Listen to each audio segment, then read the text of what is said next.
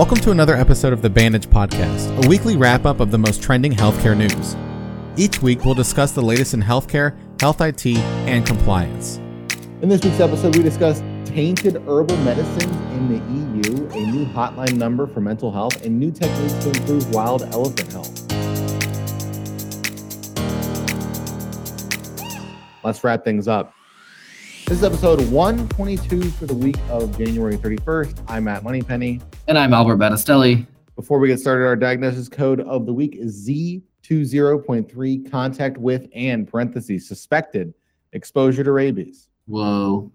This Whoa. now that one seems like a more straightforward diagnosis code. I Yeah, there's not really like any kind of, it's like you're either suspected of having rabies or you have rabies. right, yeah. If you're foaming at the mouth, you might have rabies. Yes. That's you see that- part.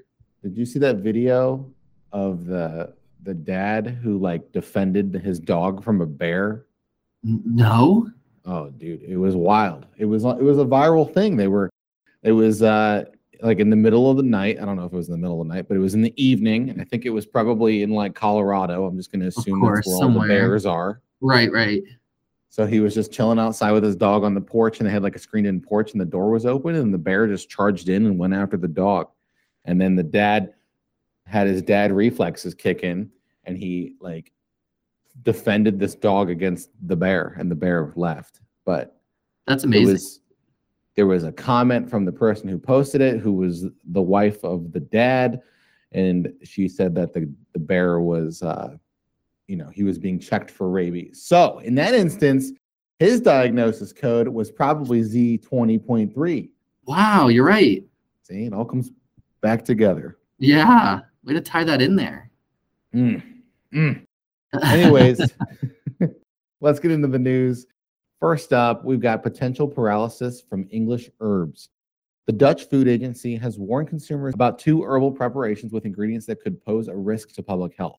The Netherlands Food and Consumer Product Safety Authority, or NVWA, advised people not to buy or use herbal preparations called Shambhala and Open Up that came from the United Kingdom and are sold on the internet. Shambhala and Open Up contain some toxins that, when ingested in high doses, can cause nausea, vomiting, and serious issues such as hallucinations, disturbed vision, and possibly paralysis.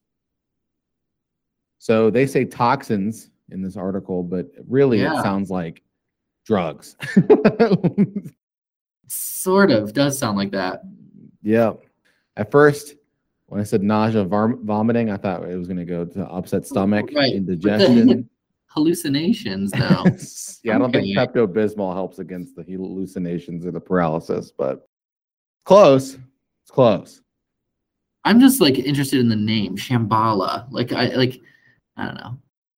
Yeah, I don't know what That reminds me of like like a lost city or something. I don't know. It's- just- a lost city. like take this and you're gonna be like able to find Yeah. Shambhala. Like I don't know. Reach your own Shambhala. Like Yeah, maybe, maybe that's, that's why you hallucinate because you're trying maybe to find that's why there's toxins in it because they're really just trying to get people to they're just getting you high, man. visit Shambhala. Some English herbs. Anyways, don't do drugs. But yeah, come on, everybody. Don't do drugs. New three digit mental health hotline number. A bill to fund Illinois' new mental health hotline passed the Senate Mental Health Committee earlier this month. The Federal Communications Commission is requiring all 50 states to create 988 as a shortcut to the National Suicide Prevention Hotline by July 16th. Illinois created a law establishing 988 last year and is now trying to secure funding for the state to field calls once the hotline opens. According to the executive director of Champaign, Illinois' chapter of the National Alliance of Mental Illness, the goal is for most 988 calls to be handled by phone operators, but have the ability to send social workers in severe cases. The bill was unanimous in committee and can go to the Senate floor once the Senate session resumes. 988. Yeah, man. Growing up, my phone number started with 988. So that Whoa. Yeah, if you couldn't remember the last four digits, suddenly you're talking to a National Suicide Prevention Hotline. Yes. Well, if that were in Ohio. I think Either way, this is great. yeah, I agree. I think all the the one one numbers are taking taken. Mm, 411, 911. Yeah, I get that. I think so. I think so. I googled it one time it was like 311 was something, 211. Yeah, here we go. Here we go. 211 is the Community Information and Referral Services. Wow. 311 is not emergency police and other governmental services. 411 is local director directory assistance. 511 is traffic and transportation information. 611 is repair service. That's kind of generic. 711 is telecommunication relay service. Access to one call service or 811 is access to one call services to protect pipeline and utilities for excavation damage. Huh. And then 911 is emergency. So it looks like 111 and 011 are available. Wow. So food for thought. Food for thought, Maybe should anybody. If you want to get from the 988 to 111. Yeah. Either way, it's nice to just have like a short, like a quick little shortcut rather than having to be like, hey, are you thinking about like suicidal Yeah. thoughts or anything like that? Here's 10 digit number. this- that yeah, no make sure you- remember. include your area code, please. I don't even know um, my mother's phone number. Right. Expect me No. to know this number. But That's 988, that rolls right off the tongue. That's great. And I Although think there is that Logic song that is the suicide hotline number. I did not know that. You didn't know that? But Oh. I, I can always appreciate a good logic song. Yeah. yep, me too. Um, I think I think this can go. I mean, starting in Illinois, but I think it should go across the board. I mean, why not? Right. Why wouldn't you want to have a three-digit number? No, and hopefully it saves lives. I mean, hopefully people, if they have Mm-hmm. like a, they know the resources there, they know the shortcut, they know the quick number to call. Um, I don't know.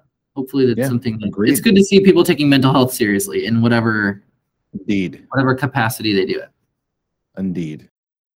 Next up, new study for elephant health.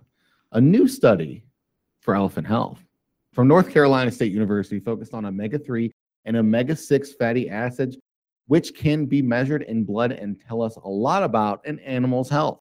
The study found a technique that uses dried spots of blood to measure health indicators in elephants. Turns out it is comparable to techniques that use larger blood samples and requires immediate cold storage. This technology is not always available when monitoring animals in the wild. The new alternative is dry blood spot sampling, or DBS.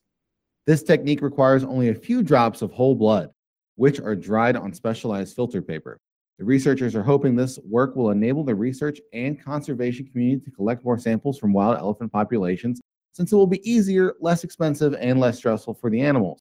That could help researchers to better understand the health of wild populations and how that compares to the health of managed elephant populations. Ultimately, they think this can help scientists continue to improve diet and other conditions for managed elephant populations and other species. I like how this said whole blood. Yeah, I saw that. Weird. It's like not 1% blood. We're not talking skim blood We don't want skin 2%. blood. Right. We want whole blood, not Whole whipping blood, but whole blood. Yeah, heavy whipping blood. not Very evaporated blood, not Mm-mm. sweetened condensed blood. Just No, no, no, kidding. no, no. Not- an Just gonna keep that alternative, not not a dairy alternative We're blood. not talking. Yeah, we're we're not talking oat oat blood. blood, or almond almond, blood. Oh, that is a ridiculous bit. Anyways, yes, it was. that's cool. I mean, conservation's great. No, yeah, absolutely. And I think, I mean, that's just really like kind of blows my mind that they can take dry blood and like figure out almost everything about this elephant's health. like, yeah, that's true. we know how That's much it weighs, we know what its diet is, we know what it's doing, we know how long it's going to live based on You this know how tiny much little bit of exercise it gets every day. Right, exactly. Day, all of it. All of it. incredible. Yeah. What it smelled, the scent Right. it smells. I mean, I don't know. This stuff, we're just making this stuff up, but a lot of Right, stuff well, you can yeah. from the blood. It's absolutely. And it's just really cool to see that they can like actually use that for something like helpful. Yep. Absolutely. Manage these populations, man. Yeah. Conservation. Right. 64. That's what we always say on this show. Yep. And with that, let's go to our next segment. B R E A C H, Breach Patrol. It's a breach! All of the latest cybersecurity breaches. Welcome to Breach Patrol. We talk about the latest breaches all across the world. Oh my gosh, Albert, what do we got? All right, Excellus 2015 breach settlement. A settlement has been reached in a class action lawsuit over a data breach that hit Excellus health plan several years ago. That breach was discovered in 2015, and the cyber attack affected more than 10 million people at the time. There was a class action suit, and attorney Hadley Lundback Matarazzo with the Western New York based law firm Faraci Lange LLP is a co lead counsel for the plaintiffs. Excellus made no admission of liability and said it agreed to terms for injunctive relief, which is focused on ensuring that the health plan maintains a certain level of commitment and investment in its information technology and security practices. The settlement does not preclude people affected by the data breach from suing for monetary damages. A federal judge will conduct a hearing for the final approval of the settlement of the class action suit on April 13th, 2022. So stay tuned. 10 million people. That's a lot. That's a Yeah, good chunk so- of people. I talked about this, I think it was last episode. There was a class action lawsuit that happened, and they were like, they came to a settlement and they were found that they need to pay X, Y, and Z, but it was a, like a massive amount of people. So it's like, you know, we, you know, class action lawsuits are great because they have big numbers, but then at the end of the day, it's like, how much money are you really going to give to these 10 million people that were affected by a cyber attack? Right, like 12 bucks each. Yeah, like maybe Right. not even. I mean, it's a one dollar each. It's ten million dollars right there. That's a ton. Right, money. that's true. Wouldn't even buy lunch. no, it wouldn't even. Would it maybe buy a gumball these days? A gumball. A gumball, yes. So I don't know. Well, stay tuned for Excellus. but that was a breach in 2015. So that was seven years ago. yeah, and we're still talking about it. So Wow. you don't want so everybody listening, you don't want to be that guy that we're still talking about seven years later. Yeah, don't be that. Don't don't be that organization. Yeah, don't do it. Don't do it.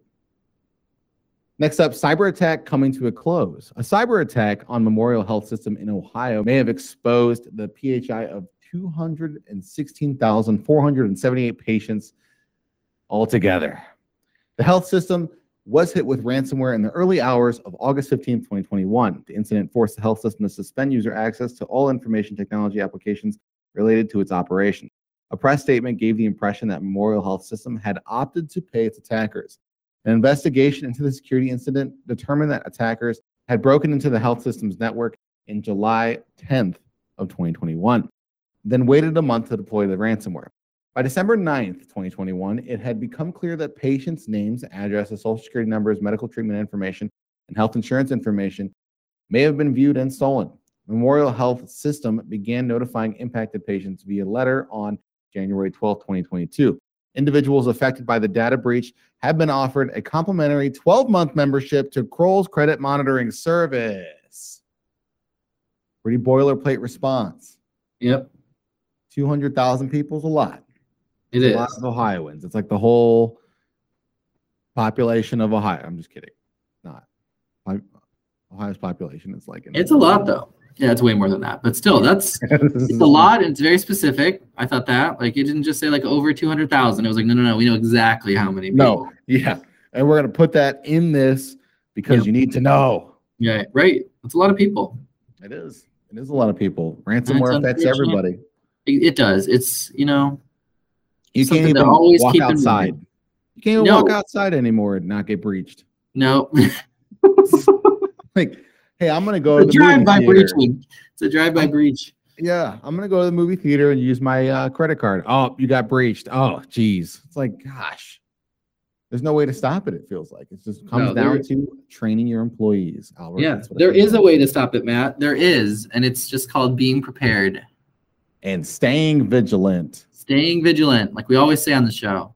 Yeah, conservation. Conservation. Six, what was it, 64? Yeah, 64. we always say. All right. Next up, Spokane Health District breach. The personal health information of more than 1,000 people may have been disclosed. Okay. So coming off of a story where it was like 214,000 down to one, I'm not going to lie. It feels like we're underwhelming here. Like, underwhelming. we're Maybe we ending should have on, mixed the order. we're going to stick with it anyway. The personal health information of more than 1,000 people may have been disclosed when staff at Spokane Regional Health District opened a phishing email. The data breach happened on December 21st, 2021. SRHD information technology staff were immediately alerted and discovered files containing client protected health information may have been quote unquote previewed by a data thief. The release says their investigation did not find any documents had been opened, accessed, or downloaded. The potential disclosure affects 1,058 people and includes first names, last names, date of births, case numbers, counselors' names, results and dates of urinalysis, medication received, and the date of last dose. The health district has already notified those whose data was impacted. They have also implemented corrective actions to ensure a similar situation does not happen again. Yeah. Yeah, so watch out for those phishing emails, folks. That's like classic, Phishing, uh, classic, classic move. classic move. Hook, line, and sinker, man. And I said that that's that's a pun on phishing. Wow. But right, You're just a, a genius. Comedy I- I genius. am. I you know I, I'm trying out my new bits on the show. Just um, trying out new things. just trying out my new material on you guys. Um, Did you know that phishing is the number one cause of ransomware? mm, So, with that information, we can assume that the last breach that we just went over that affected 200,000 people might have happened because mm, of phishing. Well, phishing email. But actually, no, yeah, no, it doesn't. Oh, no, it just says that they broke into the health systems network on the previous story. So maybe it wasn't phishing, but that's rare. Um, Right, phishing is common. Watch out, phishing. Check those emails. Check them and don't click anything until you know that it's legit. Right, exactly. If you see something, that, if you see something, say something. If That's- it was really what it exactly, if it said And I- something like, TM trademark me. I, I made it'd be great if if you know you open an email that you thought was suspicious and it says click this link and the link says you're if you click this link you're going to lose your health information so please don't but then in that Mhm. case i feel like people would probably click it out of spite just to be like it's like almost reverse psychology Right. but- Don't hit the big red button, and then you hit the the big red point button. is is that it's not really you know it's not the case they make it deceiving on purpose and they send it on a wide scale so your entire organization is probably going to get the same phishing attempt and all it needs to happen is one person to click on it Just keep that in mind Yep. and that's it for this week's wrap up of your weekly healthcare news i'm matt moneypenny And I'm Albert Battistelli. and we'll see you next week Thank you for listening to the Bandage podcast produced by eTactics.